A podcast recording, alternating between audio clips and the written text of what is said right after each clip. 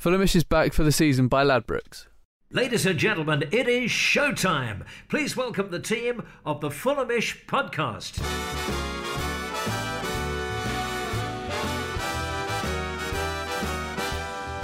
Hello and welcome to the Fulhamish podcast. My name is Sammy James. We are your independent voice of Fulham FC and praise the Lord.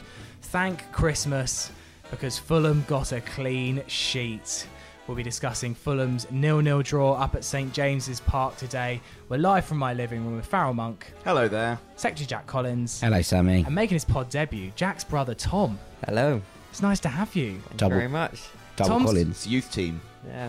Tom Like was I've kind been of behind the scenes. Yeah, the academy. Well, it's like we've got Ryan Sessegnon and Steven Sessegnon, who is eventually going to usurp Ryan. It's just taken a little bit longer than, you know. Glad to get the contract out of the way. Yeah, we're going to be shipping Jack on 'cause he's getting a bit old now. Yeah, you know, there's been some big money offers on the table. like, you know, it's difficult, but we're here. It's nice to be back on the other side of the desk, Sammy.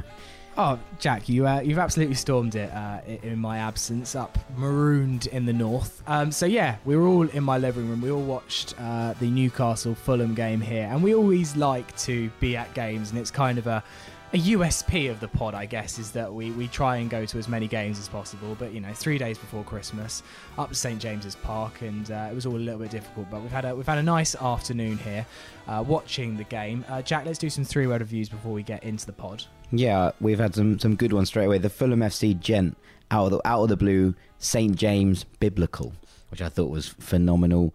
Tim Touring, good clean start. A little bit more negative from Dave at Doi Doi 64, who says still four adrift. Uh, Jason Zingale says better than losing, but I think, I think the best one comes from our own Farrell Monk announced Spag Bowl.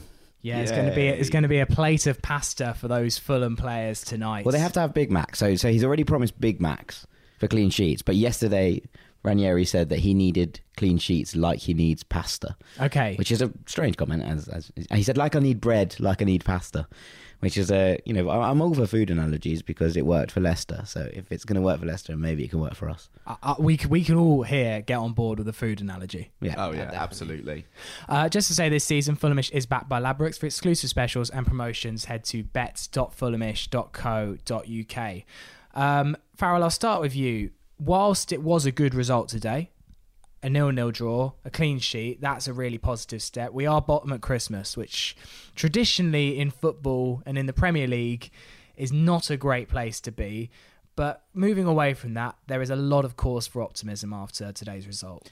Yeah, when we were talking on Thursday's podcast about the uh, about Newcastle and the fact they're actually uh, banging form, especially Salomon Rondon, we kept him largely quiet today, um, which was very very pleasing to see. He didn't really have a sniff of goal. I don't really remember Sergio Rico making any particularly good shots, uh, good saves. Uh, Newcastle didn't have a shot on target. Oh, well, there you go. There you go.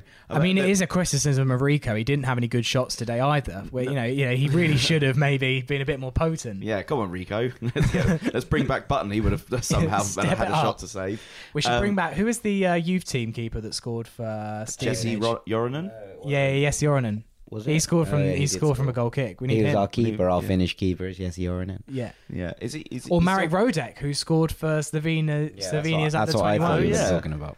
There we go. He's goal still- scoring, goal scoring goalkeepers are as our uh, is our thing now. But no, we, you're right. We did keep Rondon very quiet, and that's in part to the three-five-two we played, which did seem to work. Yeah, I think that the the three centre backs of Ream, Odoi, and Mawson looked quite comfortable. There were some couple of dodgy moments, but the, what I did see from them, it didn't really have any too many defensive mistakes. Not necessarily ones that led to like key attacks or anything, but there weren't anything that they were really made uncomfortable. You know, Tim Ream made some two or three outstanding tackles during that game. Um, Odoi somehow just decided to play not his suicidal sort of dribbles through the midfield uh, as much as he used to. Um, it was, you know, maybe it was down to a little bit of lack of confidence from the Newcastle players, but it I couldn't say it was. I think that Newcastle tried and huffed and puffed, and they got the ball into the box certainly the last 15 minutes. I think that was their game plan to get it as close to us as, as our goal and try and th- push it down our necks as much as possible. And we handled it really well. And just a note on Sergio Rico, the amount of punches he he he did. Um, On Alfie Mawson. On, well, one on Al- Alfie Mawson. I mean, that could have ended up in he could have ended up in the other half. But uh, the amount of punches he uh, he did from from dangerous crosses was and dealt with them effectively was absolutely outstanding and, and great to see. Um, Tom, do you think Slavisa, if he did watch today's game, will have been fuming? The amount of times that he tried three at the back and it pretty much never works for him. Uh, and today he's watched Claudio Ranieri do three at the back and, and it was effective and it allowed Joe Bryan and Cyrus Christie especially to, to get up the pitch and attack more without being too worried that if they got caught upfield for whatever reason, they at least knew they would have some some cover, some protection. I I, I thought it was really a really effective system today. It was. It worked. It worked very well. I think we'd all said before the game that we think that that's potentially our best defensive lineup with potentially Maxime Le Marchand coming in for Ream. Um, I think, yeah, Slavisa's always he was an attacking minded manager, wasn't he? Um, he would be disappointed to see it, but I think that you've got to give that to Ranieri that he's changed and done exact well, he's done exactly the same thing, but it's worked today. And maybe it's a difference in opposition, but yeah, I mean he'd be disappointed, but I think you've got to give the credit to Ranieri. What effect could this have psychologically on the team, Jack, in a positive sense that finally We've gone to another ground. We've kept a clean sheet, something that we've failed to do all season. How nice is it to look at the Premier League table and Fulham has still only conceded 42 goals? Yeah, really nice. You know, now now 42 is divided by 18 rather than 17.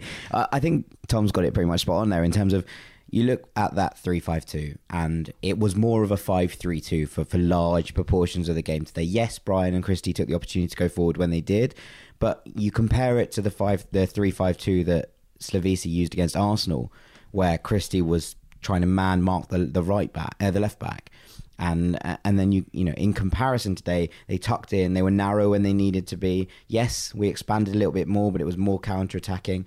In that, with Schürrle off Mitrovic or whoever it is that plays off Mitrovic in the future going forward, it kind of allowed us to you know break at pace without necessarily isolating Mitrovic so much.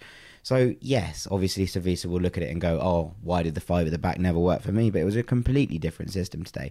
And and you look at you know how compact we were in the middle. John Seri, I thought was you know not magnificent, but much improved in that he was everywhere making tackles. He he's the only one that kind of moves in the midfield to create triangles, and he was also you know in there hustling away next to Calum Chambers, and and and with that, you know the three behind them, the two in the middle, and the wing backs getting back primarily and looking to snuff out attacks. We looked far more solid. And, and, so yes, you look at that and you go right. Can we carry that form and, and mode into next into the next couple of games? Obviously, Wolves at home, Huddersfield at home. They're huge games for us. We can get points out of those games if we approach them like today. Obviously, we've got to be a little bit more attack minded than we were at, at points, but you know, like Farrell said earlier, there was, you know, we could have snatched something there. We was probably the better chances in the end of it. Newcastle didn't. Yeah. That's it. Newcastle didn't have a shot on goal. There was that lucky moment where Dubravka somehow got the ball around Mitrovic, even though he got a foot on it at the end. You know, there's that one that pulls back to Mitrovic, and everyone thought it was a handball, but looks like it actually wasn't in hindsight. And also the Aboubakar Kamara chance at the end, where you know a less heavy touch, and he's basically in one on one. So Joe Bryan chance as well. He had that shot, which don't know whether it was a shot or cross, but. Yeah. The problem, I, think the pro- I think the problem was it was a bit of both. Yeah, precisely. If it's, if it's a cross, it would have probably gone in. If it was a shot, it would have at I least had a chance. I think it was like a Scott Malone type cross, wasn't it? Precisely. probably ended up like a shot in the end. Don't, yeah. don't don't say the word Scott Malone too quickly. It might just give me a bit of a sad, sad memory. well, but look, you you look at it, and it's got to be a positive thing going forward that we have kept that clean sheet. We've looked to bring it into you know a, a, home now and take it away. You know we've been bad away all season. Let's not beat around the bush. You know that's our first point since Brighton. We've lost seven on the trot since that Brighton yeah. game, and you know now we go at home in these next two games with that in the bank, and you know we at least feel that we can defend. So you know that's got to be positive. I mean, as fans, I was watching that last twenty minutes, and I had I had little belief, to be honest, that Fulham would hold on and get a point, let alone all three. And if I have that lack of belief, you imagine the players probably also must have been thinking 20 minutes to go, oh God, how are we going to throw this away? So for, if, if I'm thinking that as a fan, I feel like the players must have had that thought as well. And therefore, the fact that we overcame it, saw out the last 20 minutes, and it wasn't exactly like we held on in that in those mm. final minutes. We actually had the better chances, as we said, and there were no real clear cut chances for Newcastle. I suppose the Odoi ones, yeah, the Odoi off the well, not quite off the line, but that's probably as close as they got. Yeah, Yeah. and that's that's that's right in the Well, first half. That was, I mean, earlier on this season and in patches of in the first half of last season, there were times when that Fulham defence would have crippled and, and, and scored a goal. But it just didn't seem that way. It, there was a couple of nervous m- moments of defending where the ball would um, come from a high position and then bounce in the area because there were two players going for it, and they're kind of to me to you Chuckle Brothers type type defending. But- R.I.P. uh, but um, towards the end of the game, there was it was a bit more sort of decisive um, Yeah. defending. I would say that it was getting more and more. They were get the balls were getting to the box, and there was no more of the trying the bad decision making of trying to play it out the back. There was a bit more just get it clear and. You know, when we got the pace of Aboubakar Kamara on the pitch to causing problems and winning it, and I thought Mitrovic did very well in trying to clear up a lot of those clearances, which he hasn't really done a great deal of in the past. And when you've got the energy of Ayité and, and Aboubakar Kamara at the end of the game, picking up those loose bits that Mitrovic was fighting, I think it really did start to start to work because in the past, what we would have tried to done is played it out from the back, and it just would have come straight back in again because it was lost because of bad decision making. I always think it's a bit dangerous to compare current games to completely different scenarios in the past. But I saw a tweet about 10 minutes ago and it said how the nil nil up at Bolton in January under Hodgson was a huge turning point for Fulham because we'd been so awful defensively that season. And in came a couple of new signings, a new strategy. We went up there and kept a clean sheet at a difficult ground and we kind of built on it from there. Do you think, Tom, that today could potentially have that kind of galvanizing effect for this Fulham side, or is that just a bit of a dangerous comparison to make? I mean, you obviously you like to think so, don't you? Um, I guess I guess we'll have to wait and see, really. But um, I I think it is a big moment. I think so much been made of our defence as well, and so many question marks, and all the sort of media coverage is how poor we are defensively. Um, so I think it is a big moment for, for the boys, and it's it's something they can definitely build on. Um, I just had to help Jack then find a Thatcher's gold behind his back. I was trying to do it without looking. Yeah. Which is, you know, always a dangerous The game to no-look play. grab. I was trying to do the no look Firmino grab of the cat. in, in, But it- in the studio, Sam had been like, "No, he's fine. Uh, It'll spill everywhere. It's fine." But in his but own knew it home, his house. Yeah, there was absolutely no way that he was letting me get that. You know, just he feel just thought- around. he just thought the rest of his weekend would be like trying to rub out tough Thatcher's stains from his sofa. Um, what did you make um, of Joe Bryan's performance today? I thought he's come into this team and he's made that left back spot his own again, and we're starting to see the promise from him that we hoped we would earlier in the season. And I think he's a really useful addition. And okay, there's a couple of times where sometimes I wonder if he could have been a bit more adventurous with some of his runs. But other than that, I just think he's a really solid answer to that left back position, which is a nice thing because that's been a problem area for us all season, really. Absolutely, yeah. You, look at that slot and you think as a as a wing back, then then Joe Bryan might fit in there a little bit more because it kind of counteracts the Ranieri wanting someone tall at the back post to fend off headers. So three at the back allows Joe Bryan to one not be as responsible defensively. You look at the you know the second goal for West Ham at the cottage last week, and you think where on earth has Joe Bryan gone? He- He's gone tracking his man into the middle of nowhere, and he's the man supposed to be at the back post. So having a third centre back kind of negates that in a way and it allows him to get a little bit more forward. He's still defensively is actually quite good on the deck. You know, when someone's running at Joe Bryan, I'm never like, oh, he's going to get skinned here. I, I usually think that he's at least got a chance of winning the ball. And so, you know, having him in that slot kind of makes it easier for him, for him to fit into the team. What I don't know is where it leaves Ryan Sessegnon in, in a 5-3-2. You know, where do you play Sess if if that's what we're going to look at going forward? And I mean, the, the obvious answer to me would be in Schürrle's role. You know, playing off Mitrovic, kind of trying to win like flick on, win win the ball after Mitrovic has won those flick ons and try and you know exploit the gaps. But ultimately, I can see Ranieri looking to utilise Sessegnon as a wing back, where he was so effective against Arsenal. We do, we do we do forget that kind of in the mire of that second half performance, how good Ryan Sessegnon was for large swathes of the first half. So, you know, yes, I like Joe Bryan a lot. I, I think that he needs to deliver the ball more and earlier. You know, with with Mitrovic's heading ability, and you look at something like Matt Targett's ball in for for Danny Ings' first goal against Arsenal last week, and it shows how that early ball can be effective if you've got a striker who's good in the air, and we all know how powerful Mitrovic is. So I'd like to see a bit more of Joe Bryan's delivery. We know we've got in the, he's got in the tank. We've seen it at Bristol City. We saw how good he is you know, with with that kind of whip. But I, I'd like to see more of it. But yeah, ultimately, I'm, I'm I'm quite happy with him. I thought he was good today. we spoke a lot in the week about um, how getting the ball in early and well for, for a player of Mitrovic's quality is absolutely key to this team at the moment. I would like to see it more. I didn't see it enough today, and when it and if it did come in, I don't think the quality was right was there enough. Um, and you know there were points where you know we talked about when Tom Cairney kept on cutting in on his left on his onto his left foot from the right hand side and you think this is the perfect ball for him and he kept on checking back a little bit or took a little bit more time and I I just like to there doesn't seem to be that kind of confidence and quickness to exploit defensive um, incapabilities in other teams at the moment. Is Kenny working on that right hand side? Because it just seems to me that it's very predictable. Whilst he does still keep the ball very well, we all know about his amazing ability to just hold on to the ball under incredible circumstances. But I don't know. I just feel that his play is so predictable because he's so clearly going to try and go onto his left foot and, and, and curl one in. And 99% of the time, the defenders just seem to be able to get in the way of it because they know what he's going to do. And it just leads to Cairney uh, playing sideways the whole time. I, I do agree to a certain extent. I, I just for, for some reason I just don't think we saw that enough today, um, and I do. It, it kind of worked from the right, but then it was they were kind of interchanged him and Schürrle quite a lot. Sometimes we'd see Schürrle trying to come down the right. We sometimes saw him coming down the left.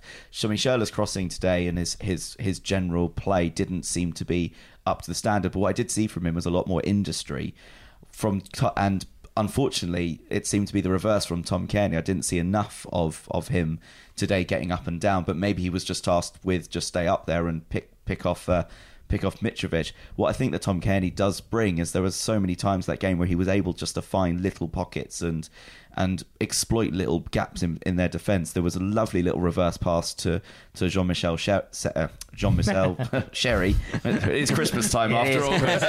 You had a few of those last night, didn't yes. Um, and unfortunately, um, the afore- aforementioned JMS did not pick out the uh, cross. But you know, Yeah. keep doing that, Tom. That's what you're there for. You are there to be unpredictable and and find those gaps. Tom, couple of penalty shouts for Newcastle throughout the game. Um, the first one was Matt Ritchie claiming a handball off of Calum Chambers, and and the second one, probably the biggest shout, Kenedy was kind of pulled down by Joe Bryan as a cross came into the box. Did either of them cut it as a penalty for you? The Newcastle fans were certainly frustrated by the second one, definitely. I think that's sort of that's it, really, isn't it? We'd probably be claiming for it as if it was us, and you say it isn't for them. It's it's a it's a borderline decision. I don't think the the Ritchie one is. I don't see how he can get out the way um, in time. Um, so I, I can't see how you give that. Uh, it'd be the same. I know it wasn't a handball, but it'd be the same sort of thing for for the Mitrovic one at the end. Like it's come at him so fast. Um, for the Joe Bryan one, he does he does have a hand on him. So it depends what sort of school of thought you are. If you say it's See, I contact in the box, I just personally think that there was no chance of Kenedy ever getting to that as an attacking. Yeah, it's a strange decision anyway because I think if you're Kenedy, you're probably looking to beat Joe Bryan in the air anyway. Um, so I think he's probably he's gone down sort of quite lightly. Um, Jack Fulham's late chances. So there was that effort that Mitrovic. Um, I mean, it did hit. Was it? Was it Lascelles' hand? I'm not actually 100% Yeah, sure. it does hit Lascelles' hand, but it's right in front of his body. That, that's not a penalty for me. I actually am more just annoyed that Mitrovic doesn't finish Yes, that yeah, because just stick it in the bin. I mean, But- there's a lot of bodies in the way, but you feel like Mitrovic should be someone of his quality should be finding the net there. Brilliant work by Kamara. We don't actually know how he got there in the building No, because because the, the TV cut away and then it came back and Aboubakar Kamara was going around the keeper and it was like and they never cut back to show us what happened. No, they just exactly, showed the yeah. chance. So it was strange. Um, yeah, I think Mitrovic should score more than more than I think there's anything wrong with the. the, the I think it's actually very good tracking from the defender Yeah. in order to, to get back and get his body in the line in the way of it. But for me, Mitrovic needs to roll that into the corner. Like he, he doesn't need to absolutely like, hammer it a goal. Just slot it. Well, There's I a think lot of bodies, though. Yeah, there's a lot of bodies, and I think what he's trying to do is try and hit the roof of the net out of the reach of the of the uh, defenders. But I think that kind of shows the lack of confidence in Mitrovic at Yeah. the moment. There are a few. There were a few points today where there was one where he was put in down the left Yeah. and a more. I mean, he was absolutely fired at his ankle, so he did well to get the ball under control. But he had so much space and time, and it kind of exploits his lack of pace. to. I mean, an informed Mitrovic would have just driven and then just thumped it with his left foot, but. He, well, he, kind of tried to. He just crossed it, and I think it might have been Schürrle running to the near post, and Christie is miles, Hmm. Miles, yeah. open at the back post, and it it was just tame, and it wasn't Mitrovic of last season. And I think he does need a few goals, and he got them against Southampton. I thought that would be a real moment, right? Mitrovic's going to refound his confidence here, and it seems to have gone down again. I wonder Hmm. if today he was trying a bit too hard. Yeah, and it's it's it's expressively disappointing when he started like 10 yards behind their back line and we weren't able to exploit things like that. Yeah. You know, players players who are probably slower than him like Glenn Murray would have gobbled up that chance. Yeah. And it kind of shows maybe the lack of confidence that Mitrovic has. And you you're quite right in saying that we all thought that this he's going to be uh, banging form again. Everyone's going to put him back in his fantasy league team for a start, which, you know, a lot of people did and it hasn't come, has it? It it is a little bit disappointing the fact that we are now seeing a lack of confidence from our main man, a guy who's going to play, you know, mostly 90 minutes week in, week out. Yeah. The guy that's going to get us most of our goals. That confidence has really kind of shows it is it is tangible, unfortunately. So, with Sess reported to be back for the Wolves game, Tom, where do you put Sess back in that side? Do you put Sess back in that side? Let's assume that we're going to stay at, you know, this five-three-two or three-five-two, which which is you know not with with, with Claudio at the moment. We have kind of no idea what formation he's Well, I was- going with week to week. Yeah, I was sort of going to say that. I think he, we could see a, a different sort of formation at home as we do away. Yeah. Um. So I, I think that Sess probably does get the nod over Joe Bryan. Um. Probably after today's performance, uh, we know how about Sess's quality um, crossing. Um, I mean, for Schürrle's goal against Southampton, it was just absolutely sublime, um, which we missed with Joe Bryan today.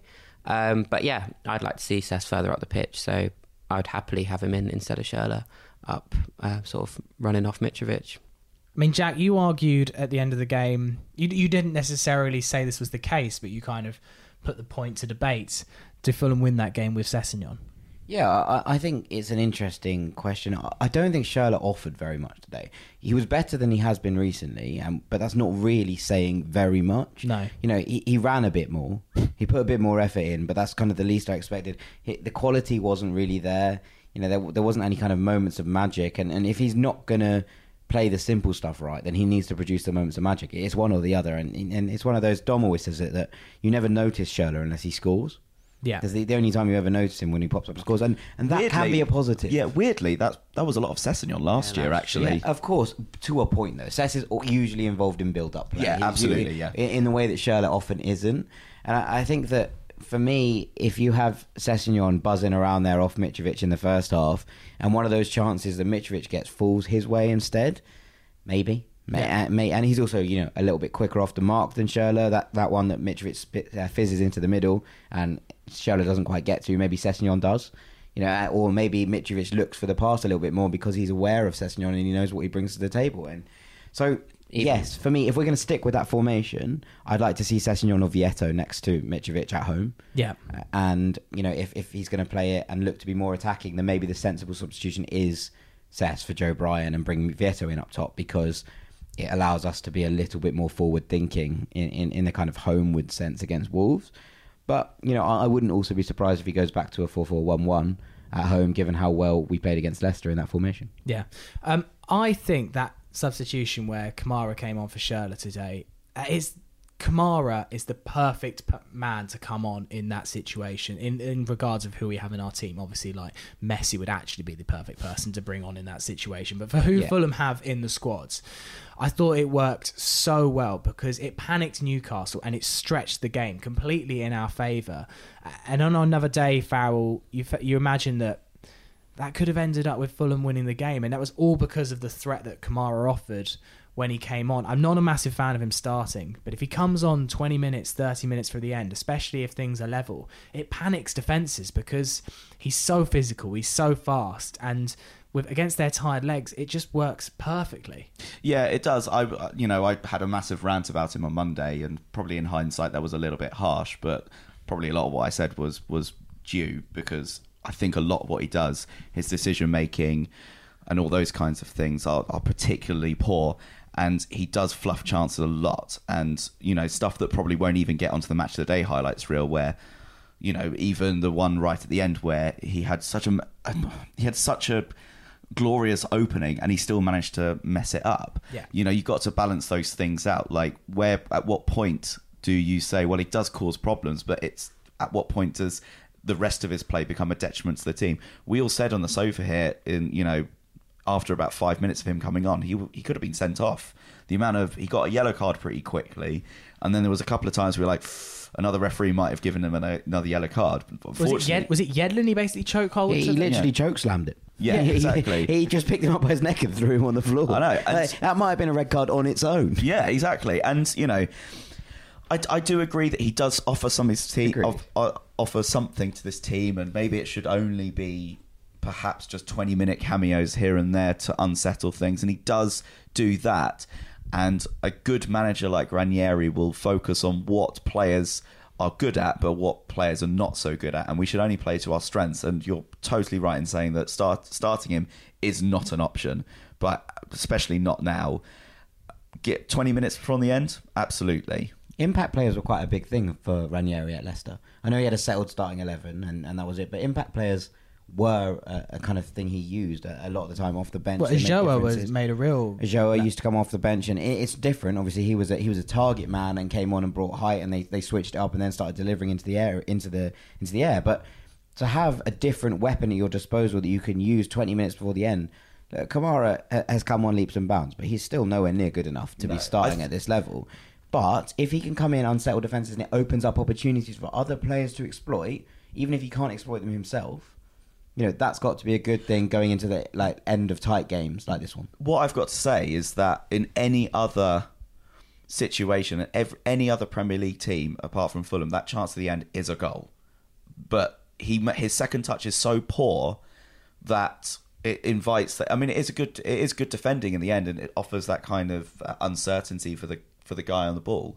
But any other any other striker in the world, that's So a I'm not, goal. but I don't agree that any other striker in the world would even have the opportunity Yeah, to make that's- that there is a chance because of Kamara's pace. Yeah. I think a, a normal one-on-one race with most of the strikers in the Premier League, that Lascelles just gobbles that up. I think it's Yedlin, and and no, it's Lascelles that definitely makes I the thought challenge. Lascelles, yeah. Oh, okay, I could be out. I, I was about to say, you know, Lascelles, but but even so, like one, a very good defender, and two, you know, hardly lacking pace. No. You know, Jamal Lascelles hmm. i- i- is quick Yeah. for a centre back, and, and he reads it really well. Yes, you're you're right, Farrell, in that if he takes a less heavy touch, he can square it from Mitrovic Yeah. to make a make a you know make himself a hero, and probably would have done that time. I think you give you, you can only give Mitrovic so many before he bets one away. Yeah. but it was it, it's one of those where his own pace makes he, he drives from from the midfield. He drives from the halfway line pretty much Yeah. to make the chance and open it up. And if Mitrovic has the ball on the halfway line, we don't Well, even get anywhere near yeah, the goal. Absolutely. So I mean, to be honest, when he did get the ball, we all shouted him, "Just run! yeah, yeah, just run!" absolutely, just peg it.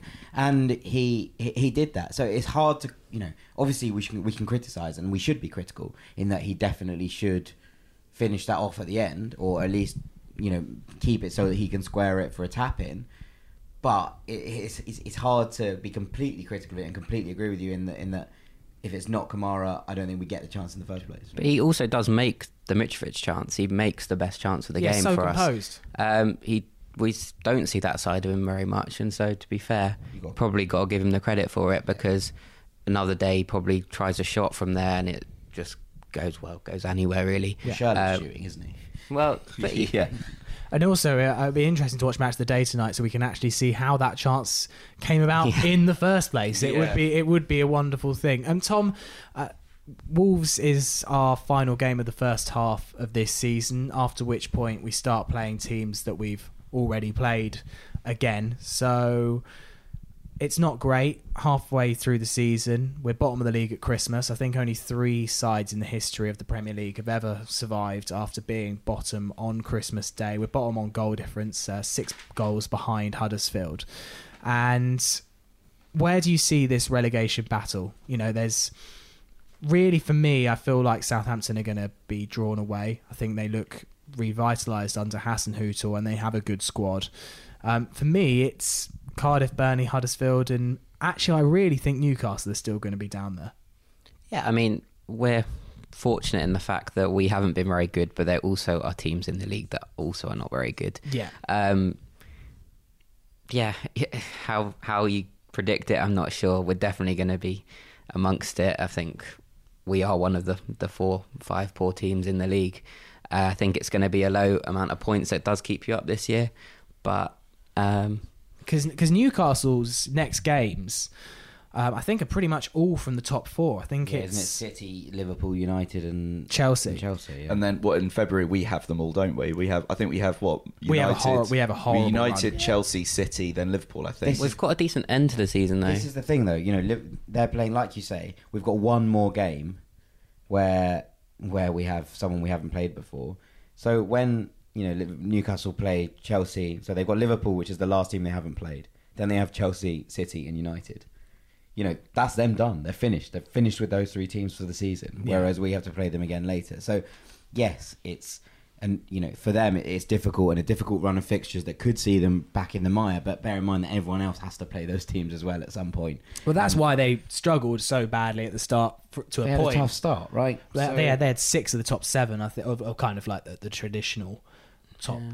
uh, top six in those opening games. I think Huddersfield, where they drew, was the only team that was kind of around them, and Kenedy missed that penalty in the final minute. I just thought that Newcastle were poor today, and if they're struggling to score against us, yeah. then to be Yeah, that's honest, they're going to struggle. they're going to struggle to score against a lot of teams with a banging this form striker as well. It's it's crazy to think. I mean, the, the Newcastle fans today must be absolutely livid with Yeah, I their just, team. I just got a message from NUFC blog being like, "You lot must think we're the worst team you've played all season. Can't believe how bad we were today. Uh, just lucky you missed those last chances." That was the basic run of the mill from the from the Newcastle end. Well, I mean, at least they're aware, and I think that. You know, I do agree that Newcastle are going to be there or thereabouts come towards the end of the season. They don't seem to have enough quality in attack, even even with the likes of, of Atsu Curry, which I'll take from Jack. Um, Chicken Atsu. Chicken Atsu. Um, you know that they just don't seem to have that quality and confidence to, to, to create a lot of chances. They don't tend to create a lot of chances because they know Rafa plays a very sort of tactical, slower, build up kind of play. Towards the end, they went a bit pragmatic and just tried to pump balls into the box, which was a definite sort of strategic change as the game wore on. And that didn't work as well. And as you said quite rightly, the failure to bre- to breach the full and back line is, after conceding 46 goals already this season, is particularly bad. I'd quite like to see the True Geordies reaction after I'm after sure that. it's lively. Yeah, exactly. And obviously, a massive shock result today in the Premier League with Palace going up to Man City and pulling out a win. I thought the Palace were going to be right down there this season, but if they're pulling wins like that out of the bag, and Andros Townsend has potentially scored one of the best goals of all time, I, I, I don't think I've ever seen anything like it. No, it is some hit.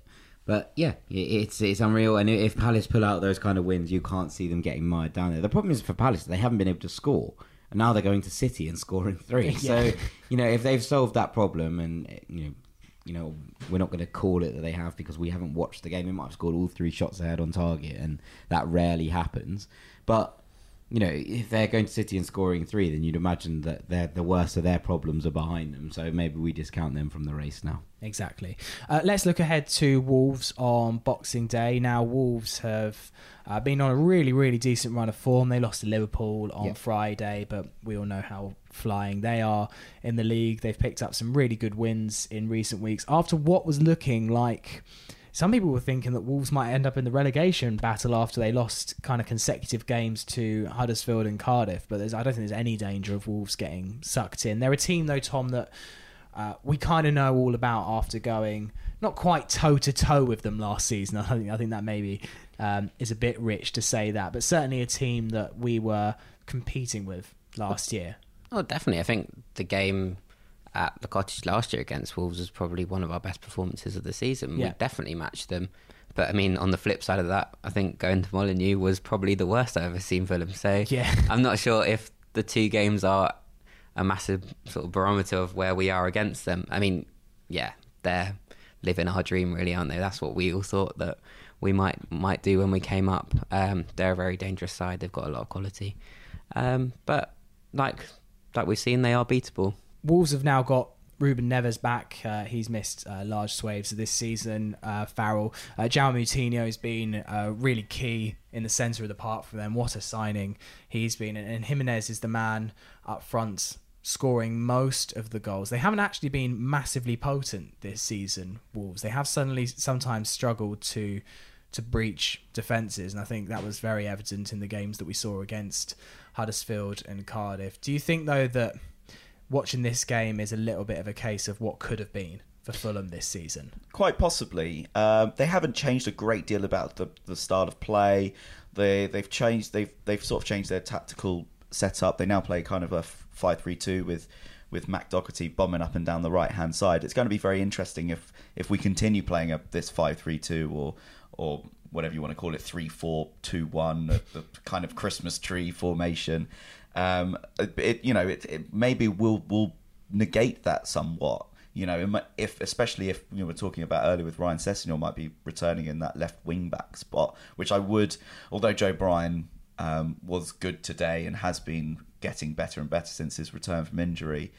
Um, I do think that we can't not play Ryan Sessegnon at left wing back because it just suits him so down to a T. And suit, and you know, it's quite weird that we're talking about building a team around an 18 year old, but that's what the you know kind of the position we see ourselves in at the moment. And it'll be very very interesting to see what kind what, how we kind of play and how Wolves play as well because you're quite right. They're not very potent. They don't. They create chances when they need to. They don't sort of just keep bombing forward. They they're very good at their game management. They're very good at defending when they need to defend and attacking when they need to attack. They did create a few chances against Liverpool last night. They did have I think the same amount of shots as Liverpool, which is quite astounding when you think of you know uh, Liverpool and their attacking riches that they have and you know they they they've been doing well this year and I don't I think that Wolves after I don't think they'll be happy going away to Craven Cottage on Boxing Day, uh, you know, considering that we are now kind of on the up. We've got, you know, the new manager starting to uh, get his ideas across. We saw today that we're much better uh, defending, much more resolute. You know, our decision making at the back has, has come on leaps and bounds from the first half of the, the first third of the season, if you will. Um, so I think it's going to be a really interesting battle. So here's to another nil nil. Um, Wolves will look at that West Ham performance from last week, and you'd imagine try and adopt a similar tactic. They're they're a fantastic team on the break, and and you saw. I remember watching that game where they drew to Arsenal and they were massively unlucky to draw that game. They were absolutely fantastic, and Arsenal had a lot of the ball, and Wolves' counter attacks were were immaculate, really. And they surely will have seen what West Ham did, and it wasn't exactly the most impressive counter-attacking really at times from no. the Hammers, and and think that they can get us in the same way. Yeah, of course. The, the other thing about Wolves is that you know they're they're settled, they're happy. You know those players know the system. You know as well as they're going to. They did the thing in the summer because they had the quality and talent from the summer before. They didn't have to completely reinvent the wheel this summer. They upgraded in positions, Rui Patricio is a huge upgrade on John Ruddy. I think Jonny Otto is a huge upgrade on Barry Douglas, even though I think Barry Douglas is a good good left back. Uh, you know, they brought in Moutinho into that midfield, who played in kind of where Romain Saïss played last year. I know they played together at, on Friday night, but you know we've seen more of him as, as a kind of partner to Neves, and I imagine that against Fulham as opposed to against Liverpool, we will see Neves and Moutinho in together behind the front three, who have suddenly rediscovered their form. You know, at, at just the right time yeah. for us as ever. Uh, but Diogo Jota's back, scoring goals. He looks like he's reinvigorated. Costa, Cavaleiro, and they have Adama Traore just to, to round things off. So, you know, this is they a team. upgraded Aboubakar Kamara. Precisely. They, they have a team who are well stocked in talent. They have yeah, a team yeah. who are well comfortable with the system and roles they play. They're all happy, you know, as far as as far as we can see in that camp, and, and they're kind of living that dream. And like you said earlier, you know, a lot of us would, would, would want to be where Wolves are and not have had to completely reinvent ourselves from last year. But, you know, it is how it is, and we, we look to build. And potentially two of the brightest young English talents going toe to toe because Gibbs White has been a revelation for, for Wolves this season. And, and assuming that Sessegnon's back, it'll be interesting to see the two paired against, against each other. And of course, it's the first time that uh, Ruben Neves and Ryan Sessegnon have met following the infamous battle of uh, Sessegnon pipping uh, Neves to the Championship Player of the Season award, which where Wolves fans were very chippy about. Tim Spiers is probably going to have a heart attack at the game. So. Suck on that one. Well, uh, Wolves. Uh, it's a twelve thirty Boxing Day kickoff, which is a bit of a uh, Hungover. yeah. Yeah, Is what we're yeah. trying to say. It's We'll still be That's what it's digesting the turkey and and uh, and sherry and the John Michelle sherries. you will at least. I mean, it's not as bad Michel as uh, I think the worst one was West Brom away midday on New Year's Day a few years back, which was a particularly grim scheduling decision. Awful. I remember finding it hard to get to the pub for that time. Just down the road, let alone up to West Brom for anyone uh, that made that was a Sammy and pub shock. yeah, I know that was a famous win that day. Berbatov and Djago uh, combined to have a beautiful game. Yeah, we, we Yeah. played really well that day. Uh, right, well, that is it for the Fulhamish podcast today. Thank you for listening to the uh, another Sammy James living room special. Uh, they're becoming more and more frequent. It is a comfortable place to do a podcast, isn't Yeah, it? it is. Yeah, I'm- I've, ju- I've I'm just been always I've- I've, just been sleeping on the sofa the whole Yeah. time waiting for a podcast. Yeah.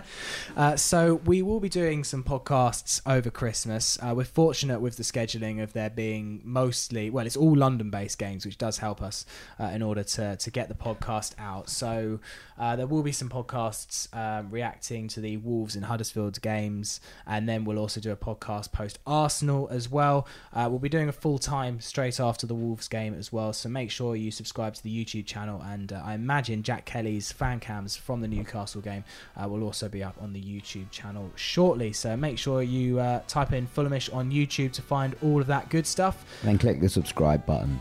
Yes, make Yeah, sure you click the subscribe button. And uh, the final thing to, for me to say is a very, very Merry Christmas. Thank you for uh, all your support in 2018. I say it like we're not doing a podcast. It's probably at least uh, two to come between now uh, and New Year. But yeah, wherever you are in the world uh, and wh- however you celebrate Christmas, uh, there are people that live in, you know, warm countries. There'll be people in Australia having a barbecue on Christmas Day. We're jealous. Yeah, very, very, Very jealous. It's really cold. Uh, so just uh, you know, greetings of the season and all that. Uh, we need to decide a pod name. Uh, Jack, what you saying? I can't look further than Farrell's announced spag bowl. Farrell, have you ever had a pod name um, before? There, I, there was one actually. Uh, I did. Uh, I I wasn't actually at the podcast, but Ben took my three-word review of, of um, a two-two jaw when Piazon um, Oh, injured his jaw in that Reading game. Yes. Many. Uh, oh God, that seems like a lifetime ago. It was a long time ago. when I had less grey hair, from, probably from watching Fulham. Yeah. mostly. That long ago. Sorry. That long ago. Yeah, yeah. well, you've had the honour again. Hooray! So, uh, oh, it's a Christmas miracle. It is. announced Spag Bowl, is it? Announced spag bowl. Yeah. Announced Spag Bowl, very good. Well, Farrell Monk, thank you very much for being here. No, thank you. Tom Collins, what an exceptional debut.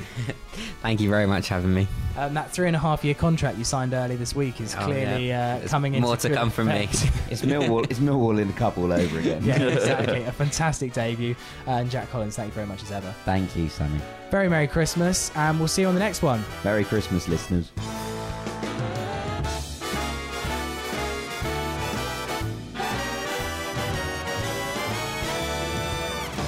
Feliz Navidad. Dee-dee-dee-dee-dee. That's going on the end of the podcast.